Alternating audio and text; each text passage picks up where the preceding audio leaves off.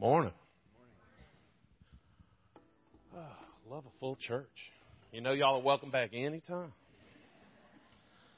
Uh, scripture reading this morning is Matthew 28. After the Sabbath, as the first day of the week was dawning, Mary Magdalene and the other Mary went to see the tomb. And suddenly there was a great earthquake, for an angel of the Lord descending from heaven came and rolled back the stone and sat on it. His appearance was like lightning, and his clothes was white as snow. For fear of him, the guards shook and became like dead men. But the angel said to the women, Do not be afraid. I know that you are looking for Jesus who was crucified. He is not here, for he has been raised, like he said. Come, see the place where he lay. Then go quickly and tell his disciples, He has been raised from the dead, and indeed he is going ahead of you to Galilee. There you will see him. This is my message for you. So they left the tomb quickly, and with great fear and great joy, they ran to tell his disciples. Suddenly, Jesus met them and said, Greetings. And they came to him and took hold of his feet and they worshiped him. Then Jesus said to them, Do not be afraid. Go and tell my brothers to go to Galilee. There they will see me. This is the word of God for the people of God.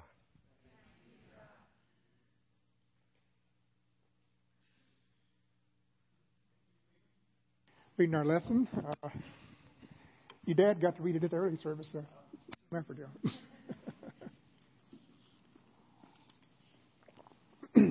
what a blessing we have today with all the beautiful music and the time to be with one another. And so glad that you're here to celebrate Easter together on our fourth anniversary as the Pathway Service. It's been an exciting journey, and uh, again, want to say thank you to all those who make this service a possibility each and every week.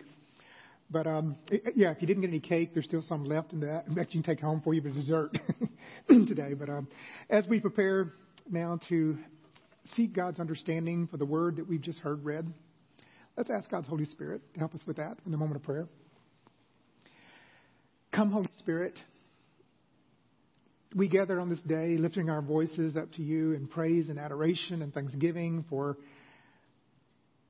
Easter for your resurrection, for the gift of your Son, Jesus, who displayed your love in such an unbelievable way of dying for us on a cross, facing death, and yet all to show us how you love us, what you have in store for us, a hope that we can hold on to each and every day of our lives.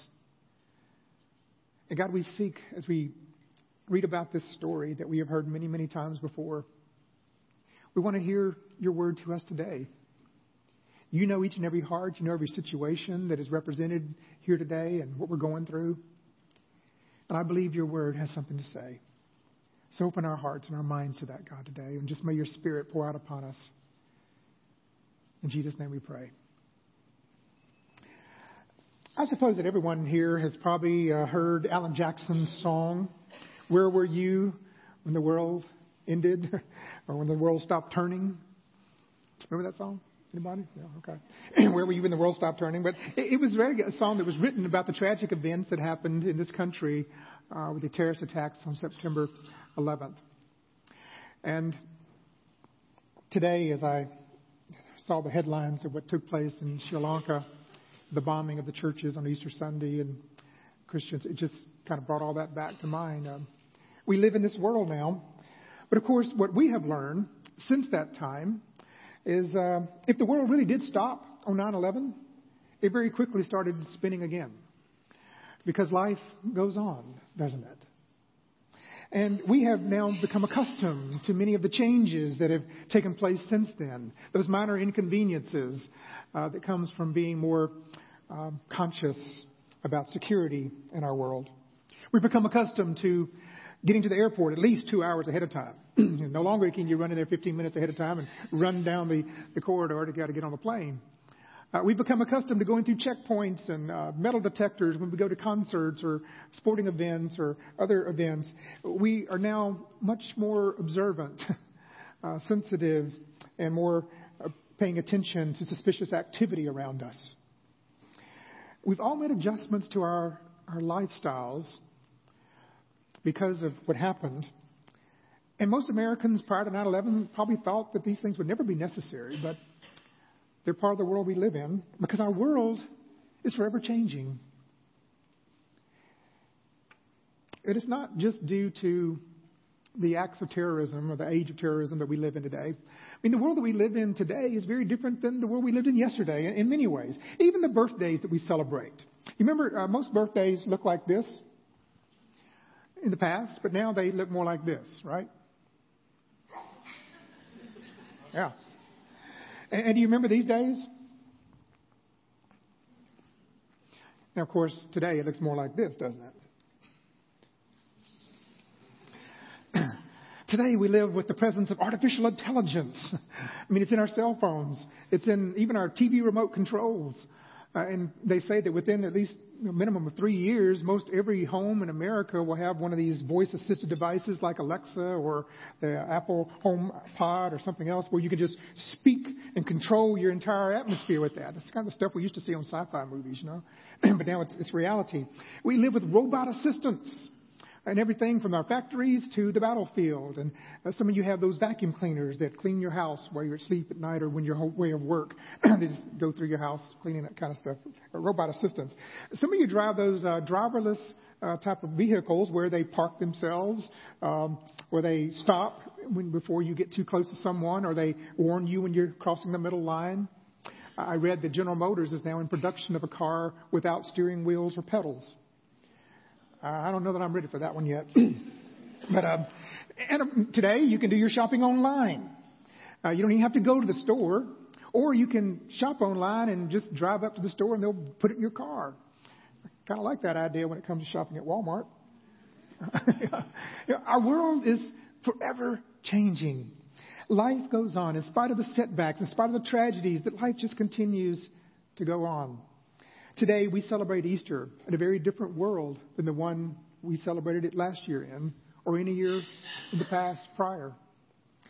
And what I want you to hear this morning is that even though the world around us is ever changing, Easter has not changed. The events that took place on that Easter Sunday almost 2,000 years ago supersede any event, any change that has taken place in our world. The event that took place in that first Easter morning renders powerless all acts of terrorism, all wars, uh, death, sickness, pain, sorrow, heartbreak, loneliness, sin, every other affliction that has ever um, plagued humanity. It renders those things powerless because you know, the world we live in is changing. It always changes. But Easter has not. The events of Easter morning demonstrate the fundamental truth about Christianity that Jesus is Lord. In spite of it all, in spite of all the changes, He alone has the power over sin and death. He alone has the power to change our lives in ways we can never imagine, regardless of what's going on in our world. So today I want us to celebrate Easter Sunday in the way that it should be celebrated every Easter Sunday. In the way that it was celebrated by those first followers of Jesus when they responded to seeing Jesus for the first time. And you remember the story. It was just read to us in our scripture lesson, Matthew 28. Mary Magdalene and the other Mary made their way to the tomb that morning. And there was a great earthquake, and the stone was rolled away. And, and then an angel of the Lord appeared to them and said, Do not be afraid, for I know that you are looking for Jesus, who was crucified. He is not here, he is risen, just as he said. Come and see the place where he lay, and then go quickly and tell his disciples that he's risen from the dead and is going ahead of you into Galilee, and there you will see him. And as the women made their way away from that tomb and their experience of the resurrected Christ and the open tomb and stuff, Jesus appears to them. And he says to them, after they fall on their feet to worship him, Do not be afraid. Go and tell my brothers to go to Galilee, for there you will see me. These were the first words spoken by our risen Lord. And in this very simple message, this very simple phrase, I think we learn the significance of how to experience the power of Easter in our lives today. Easter, the resurrection of Jesus Christ.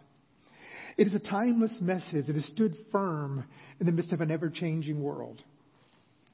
And today, I want to lift up three ways in which we can experience the significance of Easter in our lives in spite of the changes that are taking place. First of all, to experience the significance of Easter, I think you have to stand up to your fears. That's what we learn in this passage. During his ministry, time and time again, Jesus told his disciples, Do not be afraid. Do not fear. And here, some of the first words that he speaks after he's resurrected are these same words do not be afraid. Why did Jesus say that so often? I mean, doesn't he know that this emotion of fear is, is a, uh, a natural emotion that you really can't do much about? I mean, uh, today you experience emotion in an overwhelming sense when things happen. Uh, you just, you really can't control it. It comes on you like a tidal wave when you're least prepared for it. You hear that noise in the middle of the night and you're filled with a sense of panic. You notice a suspicious symptom in your body, a numbness, a um, pain in your chest, a lump, and suddenly you're overwhelmed with a sense of fear. Or you have you ever fallen asleep at night on the couch waiting for your teenager to come home? And you wake up realizing they're past their curfew and they're still not home yet. Suddenly you're overcome with a fear, like what in the world could have happened? Or have you ever gone to work and had the boss greet you at the door saying, um, don't bother to take off your coat? that introduces you to a whole new level of fear, right? Fear, when it happens to us, it, it affects us physiologically. I mean, our hearts begin to beat faster when we're afraid. Our breathing is quicker. Our stomach gets tied up in knots does flip flops. Our hands begin to sweat and shake. But I think the worst effect that fear has upon us is that it can paralyze us so that we are able to do nothing but just be afraid. And of course, God has given us this emotion of fear. Uh, and for a good reason. There's times we need to be afraid. There's times we need to flee from danger. And we all have that flight or fear, a fight or fear uh, mechanism within us that is triggered by fear. And that can be a good thing. But fear when it hits, can just be an overwhelming sense of emotion. And, and certainly it's not an emotion that we would choose to feel. And yet Jesus says, don't be afraid. As if it's simply a matter of choice that we can make. Well, I think for Jesus, it is simply a matter of choice. And here's why. Jesus is not referring to an emotion as much as he was referring to our thoughts and our actions. He's saying, do not think fearfully. Do not act fearfully. When you experience a personal crisis in your life, um, the death of a loved one, or um, a health problem, a loss of a job, often we're paralyzed by the uncertainty of the future and what may happen. And we really don't know what to do, and it causes us to just put our lives on hold. And Jesus says, you don't have to live that way. Why? Because I have the power over death. I have the power over any challenge that you can face in this world. There is no act of war or terrorism that can separate you from my power and my love. No health problem can separate you from my presence. No divorce, no failed business, no sin can separate you from my mercy. At the end of this chapter, we read in Matthew, Jesus says, I am with you always even to the end of the age. So do not fear. Because of the resurrection of Jesus, we don't have to live in fear. The resurrection tells us that Jesus Christ is Lord of all. I mean, if he can conquer death, he can conquer anything, right? so, how do we stand up to our fears? By responding with faith, with thoughts of faith, actions of faith. Fear is just a feeling a feeling that we don't have to be controlled by. We don't have to live by our feelings. We are called to live by faith. Uh, we stand before faith with thoughts of action, thoughts of faith and actions of faith, because we know that the risen Christ is with us no matter what. So we don't have to live in fear. I think the second way that we can experience the significance of Easter in our daily lives is that we focus on our mission. In verse 10, Jesus goes on to say, Go and tell my brothers. Just as he gave those faithful women this mission to go and to tell his disciples what they had seen and heard in the resurrection, he has given us a message to deliver to the world as well. And that is that he is alive. This is the mission that we're supposed to focus on every day in our lives. In the resurrection stories, in each one of the Gospels, we see how Jesus emphasizes this mission. In Matthew's Gospel, he says, Go and make disciples of all nations, baptizing them in the name of the Father and the Son and the Holy Spirit, and teaching them to obey everything I have commanded you. In Mark's Gospel, he says, Go into all the world and preach the good news of all creation, to all creation. In Luke's Gospel, he says, Repentance and forgiveness of sins is to be proclaimed in his name for all nations. In John's gospel, he says, As the Father has sent me, I am sending you. Jesus' first message after the resurrection was go. Go and tell others. And in this ever changing world that we're living in, this is a message that is needed now, perhaps more than ever before. How desperately the world we live in today needs to hear this message that Jesus is Lord, that we serve a risen Savior and He has the power over sin and death and anything else that we may encounter on the face of this earth. You know, recently I, I heard a story about a, a guy named Jeff. He told us about when he was 12 years old, he and his friend were outside the house playing baseball together. and um, as they're playing baseball, sure enough, the baseball goes to the picture window of the house. Very quickly, they look around to see if anybody's noticed or witnessed the crime. and uh, thankfully, nobody had, except Jeff's little brother. And so Jeff says to his little brother, Listen, if you keep quiet, I'll give you some candy. His little brother said, I don't want any candy. he says, Well, if you'll keep quiet, I'll give you a baseball. He says, I don't want a baseball.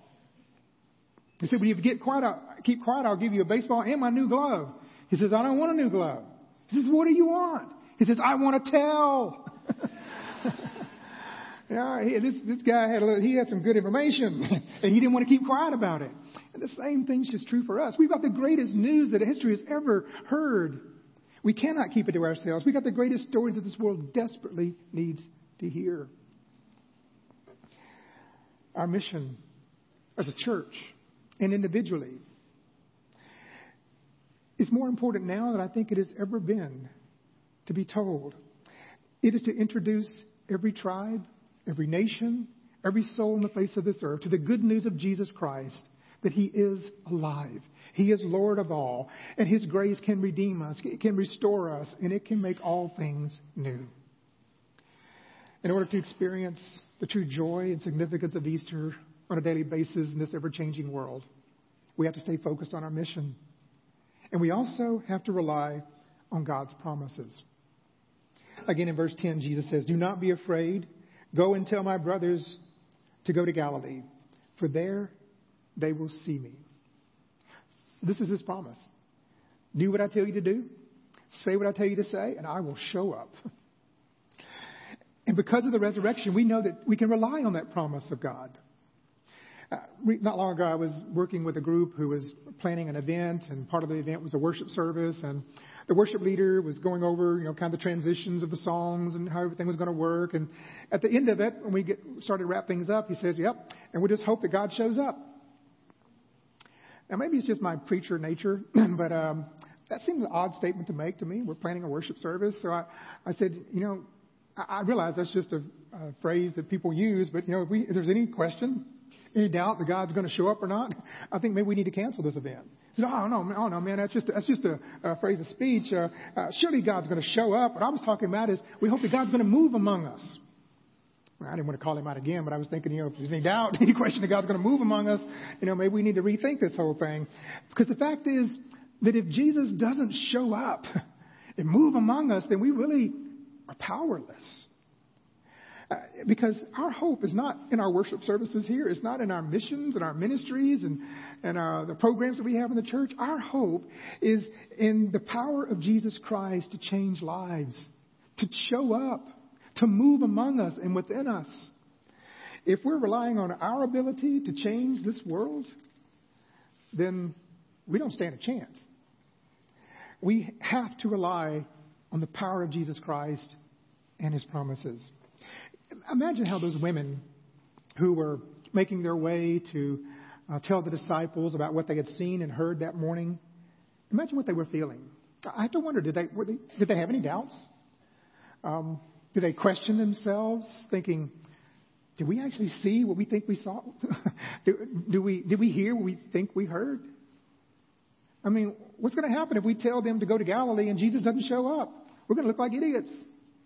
In fact, when they told the disciples what they saw, that's what the disciples thought they were, you know, idiots. They, they, Luke says these words seemed to be them, to them an idle tale. They did not believe them. I don't know if such thoughts went through the heads of those women that day, but I do know this. They were willing to risk everything, their reputation, to rely on the promises of Jesus. For even though the disciples questioned them and doubted them, they insisted, No, get up, go to Galilee, for there you will see Jesus, alive and in person. And they were certainly not disappointed. Every Sunday morning, I make bold promises from up here. In fact, every week we as a church make bold promises to this congregation. And we promise people that if they will give their life to Jesus, He will turn their lives around. If you give your heart to Jesus, He will fill it with hope, with peace in His presence. If you give your burdens to Jesus, He will help you to bear them. If you confess your sins to them, we promise people that He will forgive you absolutely and completely. If you give Him your sorrow, your pain, your heartache, your broken dreams, He will replace them with hope and love and peace and joy. And those are bold promises that we make, but I make them without reservation because I know that we can trust that Jesus will do what He says He will do. I've seen it too many times. The truth is, without the promises of Jesus, we are powerless. We really don't have much to offer this world, if anything at all. We really couldn't offer joyful fellowship here at this place because He is the source of our joy. And without His promises, there is no joy. We really can't offer any ministries here at this church because all the ministries are operated by people who have been changed by the power of His grace and His, His love in their lives. And so, those people's lives weren't changed, there would be no ministries. We can't open the doors of our church with services of worship because without His promises, there is no song to sing, there is no message to proclaim. We exist and live by the promises of God. He is our only hope, the only true hope. Without Him, we really can do nothing.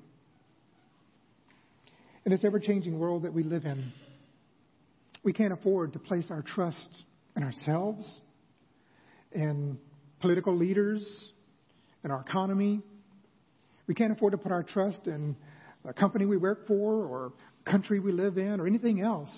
Our hope is to be placed only upon the promises of God. And because of the resurrection, we know that we can rely upon them. So the good news today is that even though the world is changing around us all the time, Easter doesn't change. So we celebrate Easter today as it should be celebrated every year as it has been celebrated since the very beginning. We stand up to our fears, thinking, and acting with faith. We focus on our mission by telling others of the power that Jesus has for our lives, how he can change us and make us new. And we rely on his promise to show up in our lives and in the lives of anyone who places their trust in him. This is why we can shout in the face of all the doubters and all the changes and the, the, the things, that, uncertainties of this life, we can shout, Christ is risen. He is risen indeed. Why don't you say that with me? Christ is risen. He is risen indeed. Now say it like you mean it. Christ has risen. He has risen indeed. Amen and amen. May it be so.